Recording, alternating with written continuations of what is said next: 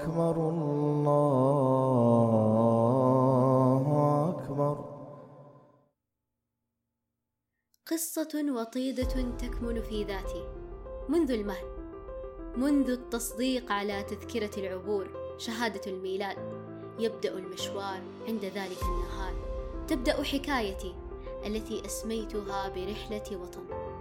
بين كل محطة ومحطة يزداد ولائي وحبي وبعد مرور الأعوام وفي كل عام تتضح ملامح الأميال التي اكتساها الكثير من العطاء والجمال.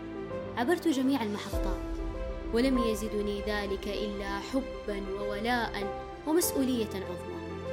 وفي آخر المحطات توقفت وتأملت فوجدت بريقا ووهجا لا مثيل له ما هذه التغيرات؟ أين أنا؟ اقتربت وبحثت. عن جميع المستجدات فلم يزدني ذلك إلا شغفا وإلهاما وانتظارا لما هو قادم وما هو آت. إنها محطة الملك سلمان وولي عهده. حفظهم الله وسدد خطاه. كلمة حق نابعة من ابنة الوطن.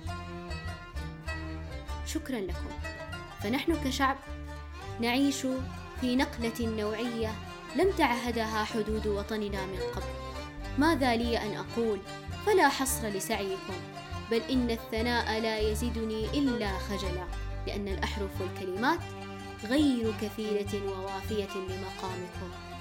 بكل تواضع سردت القصة ولم تنتهي بعد فلا أزال أواكب جمالها وهناك أسرار وخبايا وأخبار شيقه اترقبها